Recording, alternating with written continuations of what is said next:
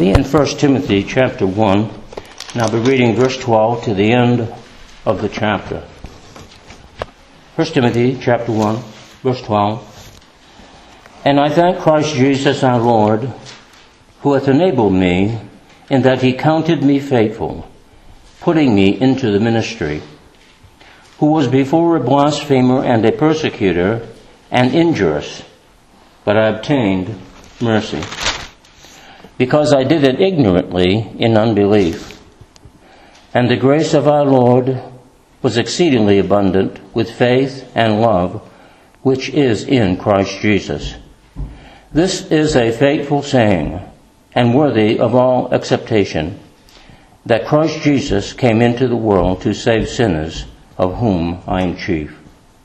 Nevertheless, for this cause I obtain mercy that in me first Jesus Christ might show forth all long suffering, for a pattern to them who should hereafter believe on him to life everlasting. Now unto the King eternal, immortal, invisible, the only wise God, be honor and glory forever and ever. Amen. This charge I commit unto thee, son Timothy, according to the prophecies which pointed to thee that thou by them mightest war a good warfare, holding faith and a good conscience, which some having put away concerning faith have made shipwreck, of whom are Hymenaeus and Alexander, whom I have delivered unto Satan, that they may learn not to blaspheme. Shall we pray? Loving Father, we do thank you for the reading of your word. We thank you for the words of God which lead us to everlasting life. We thank you, Father, that you sent your only begotten Son into this world to die for our sins.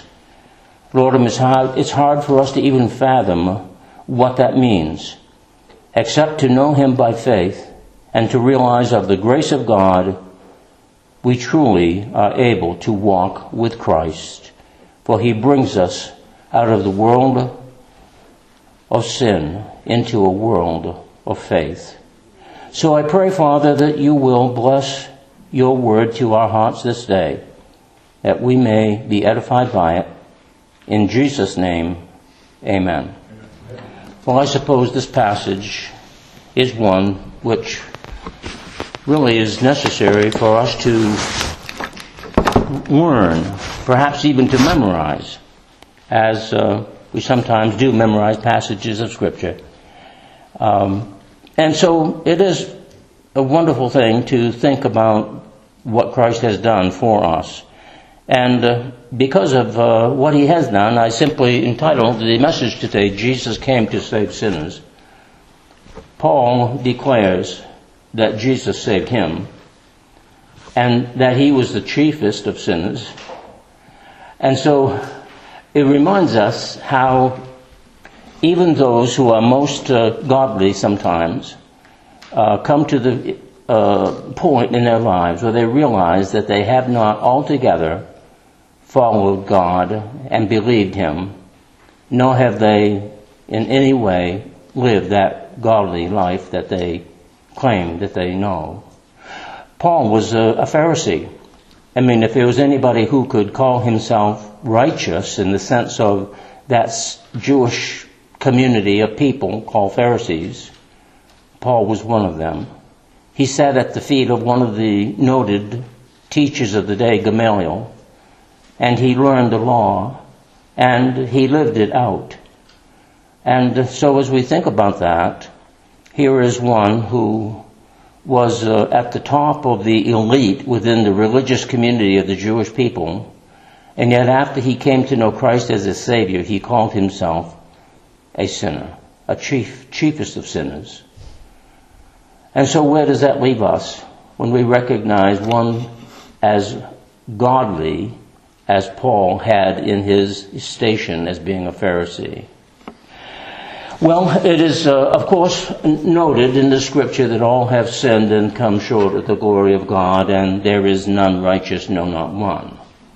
But the, though the wages of sin are death, the gift of God is eternal life through Jesus Christ our Lord. We'd like to look at these several areas here in this passage, though they are familiar to us. Jesus counts us faithful when we yield to Him. When we yield to Him. You see, we are not faithful in ourselves. God is faithful.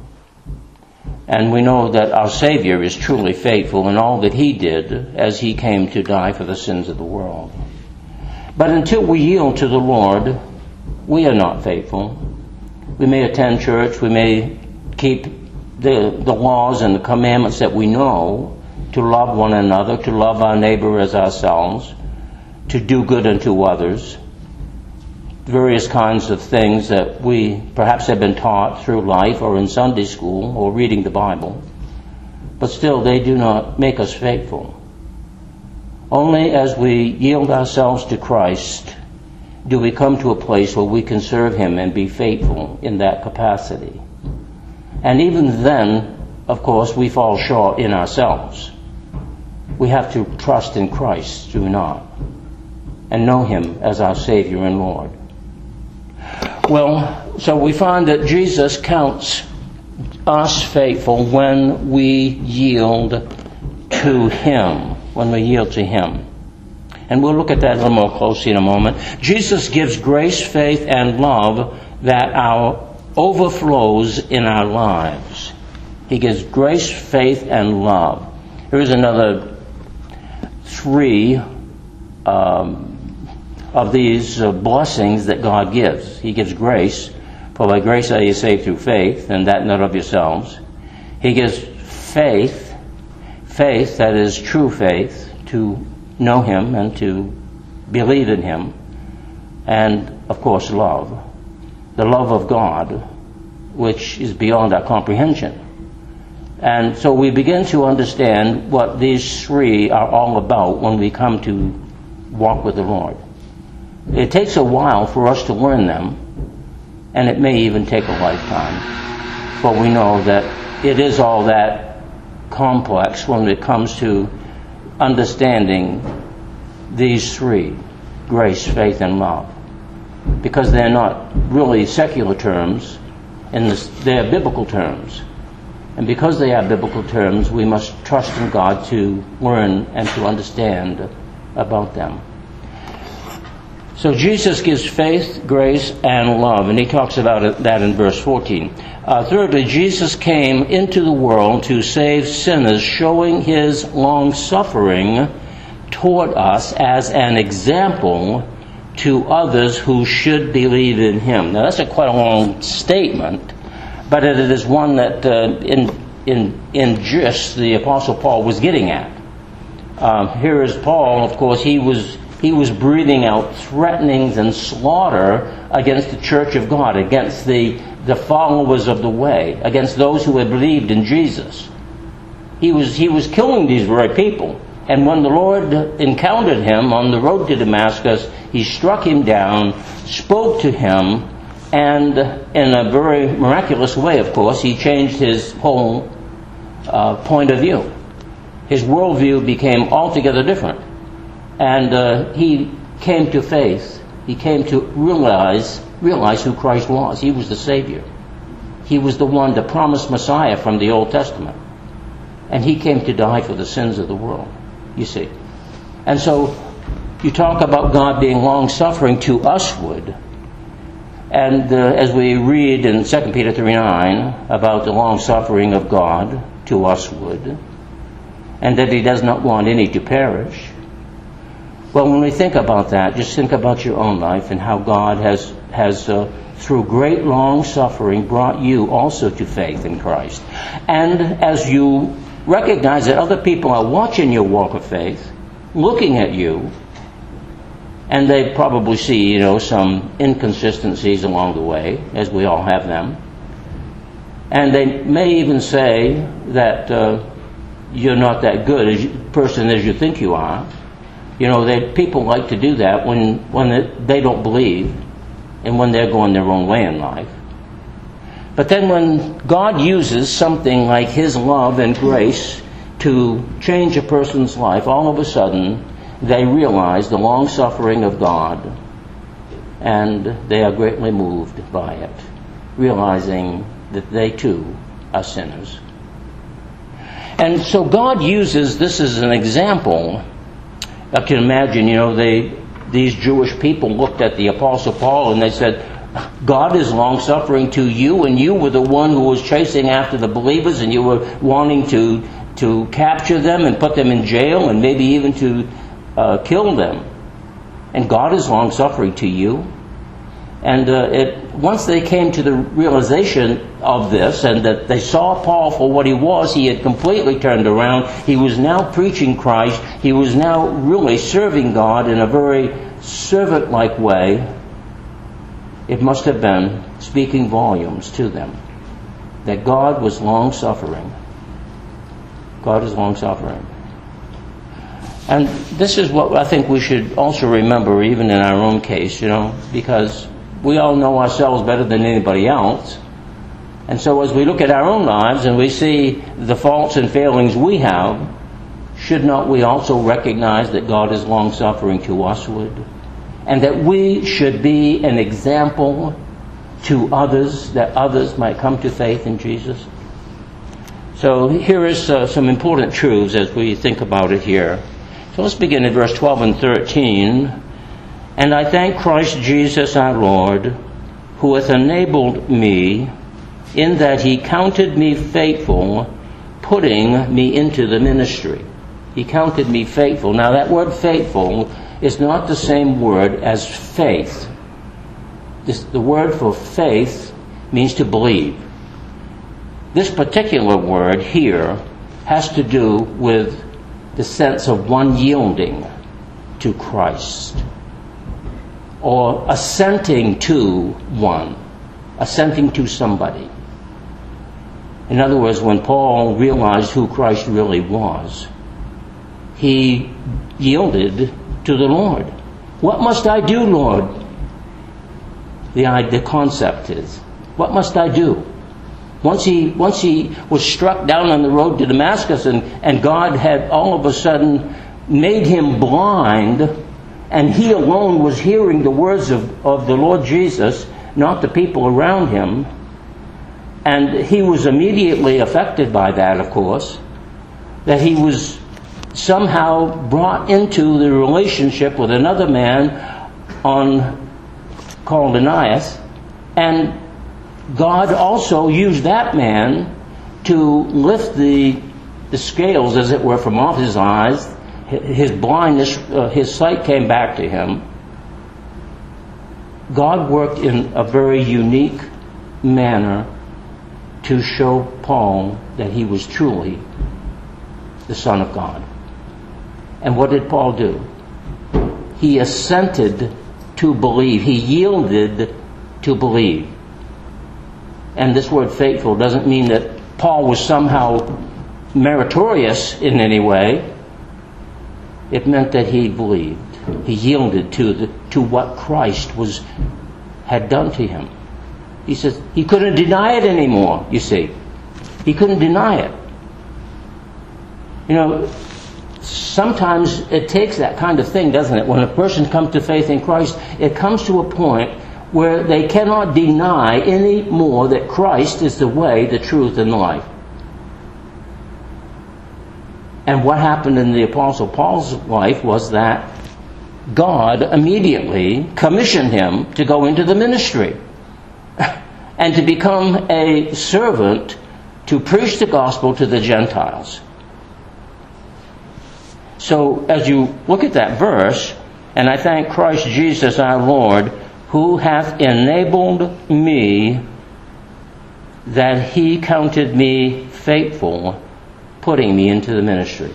He counted him faithful. One who believed, one who trusted, one who yielded. So it is the word pistoi, not the word pistis. But that's just a technical um, tidbit. But Paul had no faithfulness of his own, but he yielded that God made him faithful. And you see, that's what happens in our lives too. Only when we yield to Jesus are we made faithful. Only when we yield to Jesus. In coming to faith in Christ, we must yield to Jesus and believe. In our servanthood and walk with God, we must also yield to Jesus. Over the years, I've noticed only the people who have a real burden to do something in the ministry serve. You can't, you can't coerce anybody into it. You can't coddle them in the sense of, well, I can just, if I can only work my way around them enough, I can get them to do what I want them to do. Doesn't work. Someone must have a burden to do what they, what they do. And where do they get the burden from? They yield unto the Lord. You say, Lord, I, I don't know as I can do this, but if you want me to do it, I'll do it. And just because they yield to the Lord, all of a sudden they become willing servants. And they begin to serve. You know, that's where Paul was. All of a sudden, he realized who Jesus really was, and he yielded to him. And God counted him faithful and, and put him into the ministry, you see. He put him into the ministry. People who go into the ministry themselves and are, and are not really brought to that station because God has doing a work in their life are kind of professional clergy, you might say. They're just, you know, they're professionals. They, it's like being a doctor, a lawyer, an Indian chief, or, you know, they, they're professional in what they're doing. They're, but they not really the kind of servants that you need. You know, over, over the years I've seen different people who went into the ministry to serve the Lord. And they, were quite, they're all quite unique. Everybody is different who goes into the ministry and wants to serve the Lord. They don't not only look different, they speak differently, they have different gifts, different abilities, and some of those gifts and abilities you would say, I'm amazed that God uses them. because they are so unique. The people are so unique in themselves. But God puts them into the ministry, you see. You know, if God ever calls you to the ministry, it will be that way. It will be that way. You won't, you won't say, oh, I have this gift or I have that gift, so I'm going to be a great minister. I'm going to be a great servant. No, it doesn't work that way. You may have gifts and abilities, but if you have them, God will use them uh, when He gets ready. So I would encourage you to recognize that. Secondly, Jesus gives grace, faith, and love that overflows into our lives. Let's look at verse uh, 13. Who was before, well, let's see, back up here just a little bit.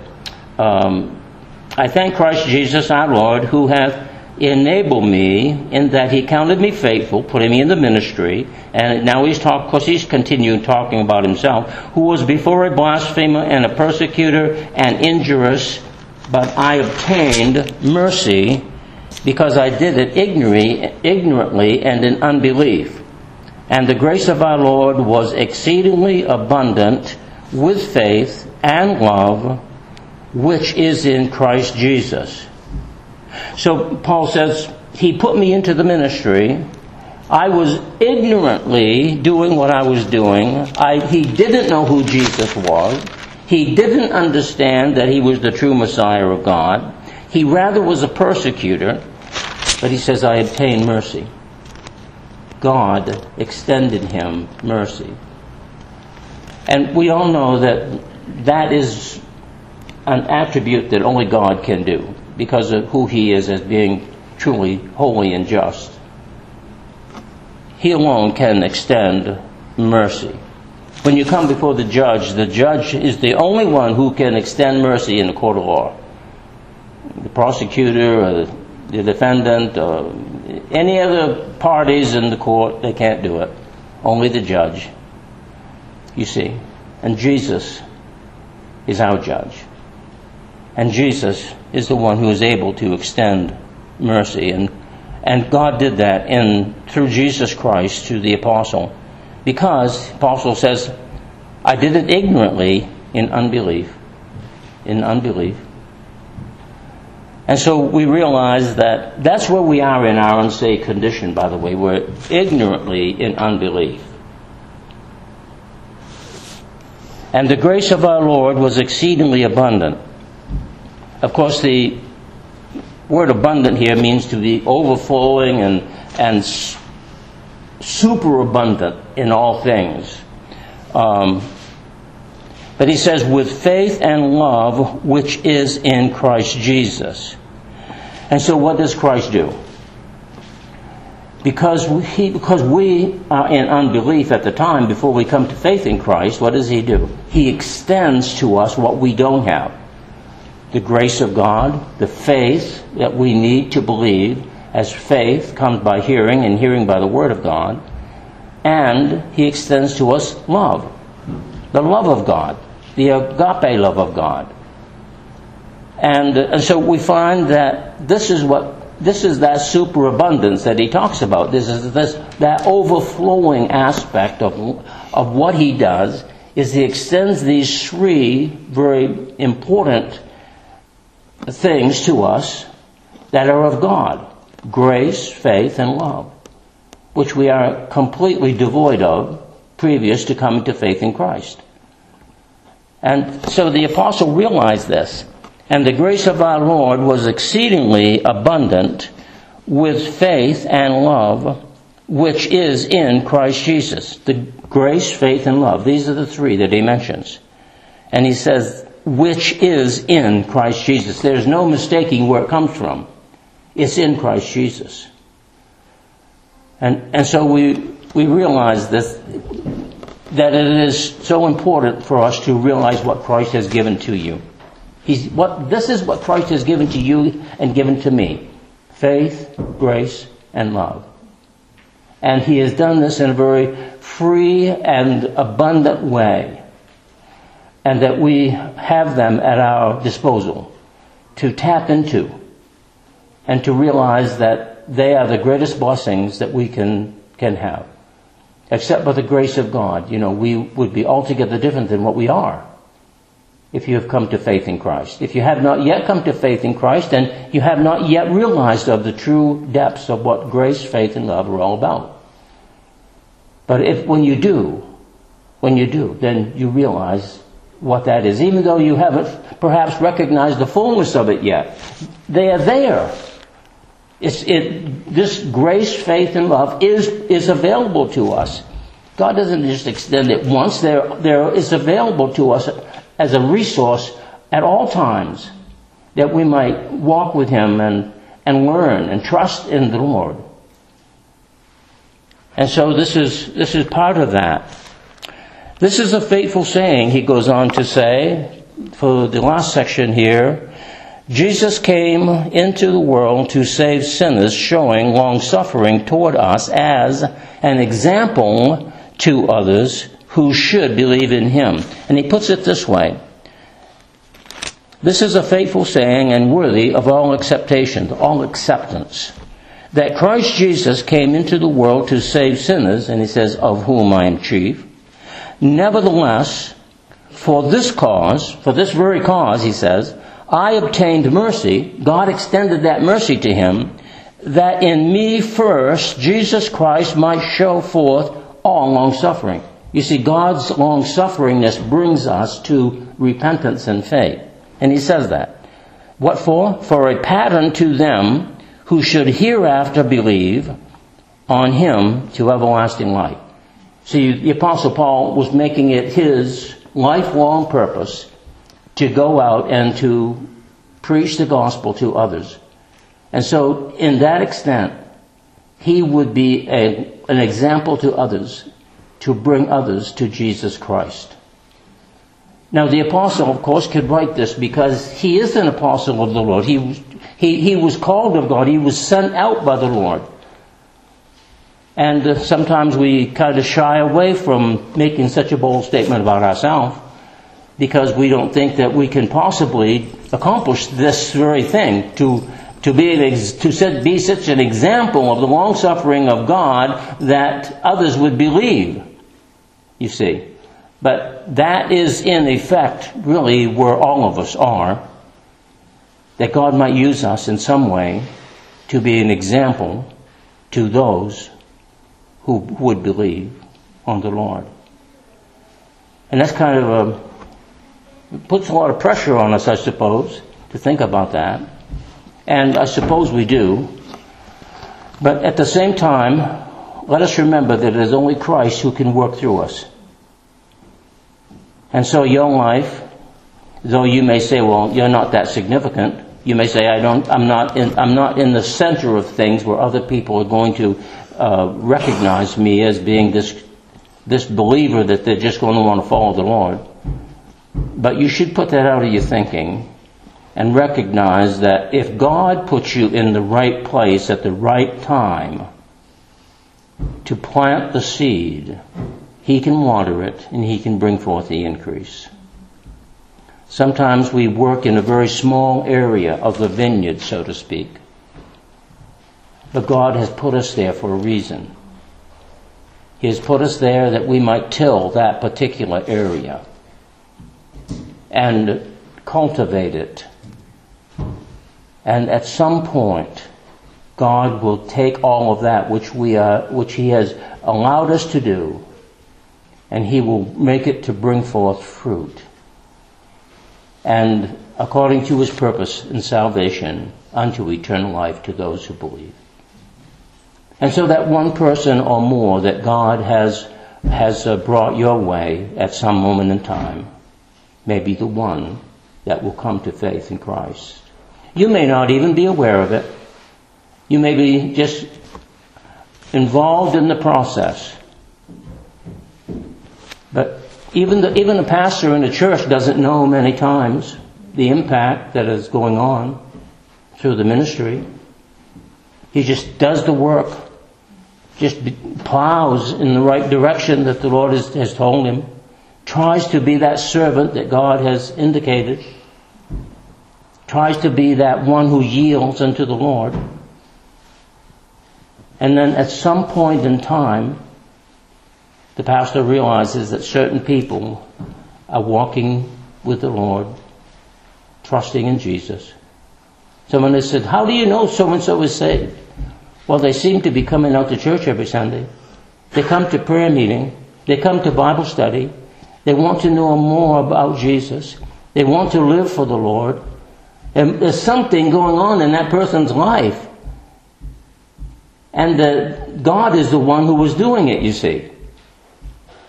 And so it becomes God who is truly maneuvering through our lives and working in the hearts and lives of people and bringing them to that place where they have faith and trust in Him. And Paul knew that. He, Paul knew that. Nevertheless, for this cause I obtained mercy, that in me first Jesus Christ might show forth all long suffering for a pattern to them who should hereafter believe on him to life everlasting. And so, mm, what is the pattern? Well, probably first of all, that they all heard and witnessed the fact that Paul was struck down on the road to Damascus, that God spoke to him, that he did a miracle in his life, and because of that miracle, he was completely changed. Completely changed. Someone has said that our witness for the Lord is perhaps the most powerful thing that we can give for the Lord. That is how we come to faith in Christ. And so if, if you can share your witness, how you came to faith in Christ, people can't argue against it. All they can do is think about it. And perhaps that in itself will be a great testimony for the Lord. Verse 17 he brings this uh, kind of benediction, if you will, one that really stands out in the scripture. Now unto the King eternal, immortal, invisible, the only wise God, be honor and glory forever and ever. Amen. A very wonderful passage which uh, he uses to kind of put an exclamation point at the end of his statement, you might say. And then he says, I charge I commit unto this charge I commit unto thee, son Timothy, according to the prophecies, the word of God, which pointed to thee, that thou by them mightest war a good warfare. Oh, there's this. Uh, I suppose when we think about this whole idea of Timothy. Well, how did Timothy come to faith in Christ? Well, he evidently came to faith because Paul was a witness to him and may have even personally been the one to lead him to the Lord, except that we know Christ had to do it. Just like it was in his life, just like it is in your life. And then he goes on to say that thou, that you, by them, might war a good warfare. That you, by them. That you, by this fact that you were saved, that God had worked in your life, that God had ordained you, that God had set you as also as an example, just like me, is that you might war a good war, war good warfare. Now, see, that's where we really end up, isn't it? As, as believers, we have to war a good warfare. We have to put on the shield of faith, the helmet of salvation, the sword of the Spirit, the girded about with the truth of the, of the Word of God. All of those things that we know, shod with the preparation of the gospel of peace. All these things that we know, that we might war a good warfare, that we might be good soldiers, that we might go out and do the work that God has, has called us to do. Holding faith and a good conscience, which some having put away concerning faith, he says, have made shipwreck, have, have they lived a very scattered and bad life about it and ended up in a heap. And he mentions two different people here, Hymenaeus and Alexander, which he had turned over to God. In a sense, he had said to them, you know, I kind of washed his hands of them, so to speak, and said, God has to work in your life, and so Satan is going to really have his way with you for a while until you wake up and smell the coffee, so to speak, you know. Um, he turned them over to Satan. You know, some people go down that road, don't they? Some people can go down the road, they'll hit a bump in the road, and, and they'll have a little incident, and then, you know, they, well, recover. Other people will go down that road and they'll hit the same bump in the road every single time. And they'll, they'll even crash so bad uh, that they don't seem to come out of it. And there's nothing more that can be done except to pray for them. And sometimes those who crash and burn like that, you know, they they don't recover very quickly, if ever. Doesn't, but it doesn't mean that God isn't able to do it. He just needs to do a lot of work in their lives, I guess. Well, he says, Of whom are Hymenaeus and Alexander, whom I have delivered unto Satan, that they may learn not to blaspheme. Well, as we think about uh, what we've been talking about here. It all begins with the Lord Jesus, who came and died for our sins according to the Scriptures. It, it, it comes down to our yielding to Him, whether or not we can be that servant that God wants us to be and be proven to be faithful. Whether or not we can be that example to others that God wants us to be because we are walking with the Lord whether or not we're able to make a little exclamation point at the end of our witness as well and say, All glory be to God who has brought me unto this life of faith that I may praise him. May God be glorified forever and forever. Amen. Our faith must rest alone in Christ. And so we become believers who are Christocentric. Christ is at the center of our walk with the Lord. And we're faithful not because of us, but because of Him. And we have a witness not because we are so good, but because God is so long suffering to us with that He allows us to have a testimony for Him. And so let us close with that and give thanks to the Lord. Shall we? Shall we pray? Loving Lord, we do thank you for your blessing. Thank you, Father, for these words to us. Pray, Father, that you will bring them to our hearts and cement them to us. Lord, you alone are the one that can impress these things to us in such a way that they will be truly profitable. For you are long suffering to usward, not willing that any should perish, but that all should come unto salvation. Lord, we ask your blessing now in Jesus' name. Amen. Okay. uh, for our closing hymn,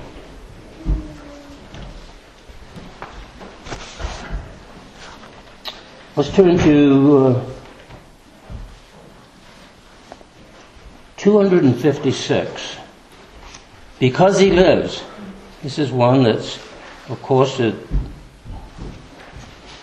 is a great blessing to sing. 256 because he lives. We just cue it up here.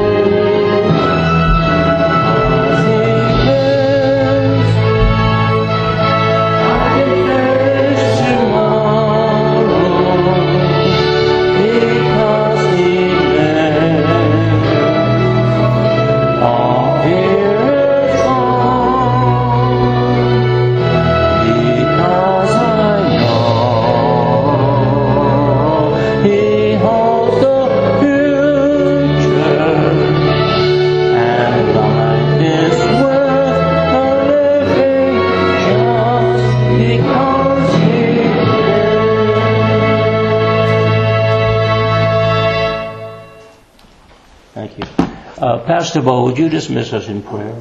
Heavenly Father, we thank you for the word of God today. We thank you, Lord, for that grace, that faith, that love, Lord, that you showed when you died on the cross for our sins. We thank you, Father, for the Lord Jesus Christ. Lord, we ask a blessing upon your word to our hearts. May you keep us, Lord, this week as we go about the business of the Father. We pray, Lord, that we be your ambassadors, bringing uh, glory to your name, Lord, and also preaching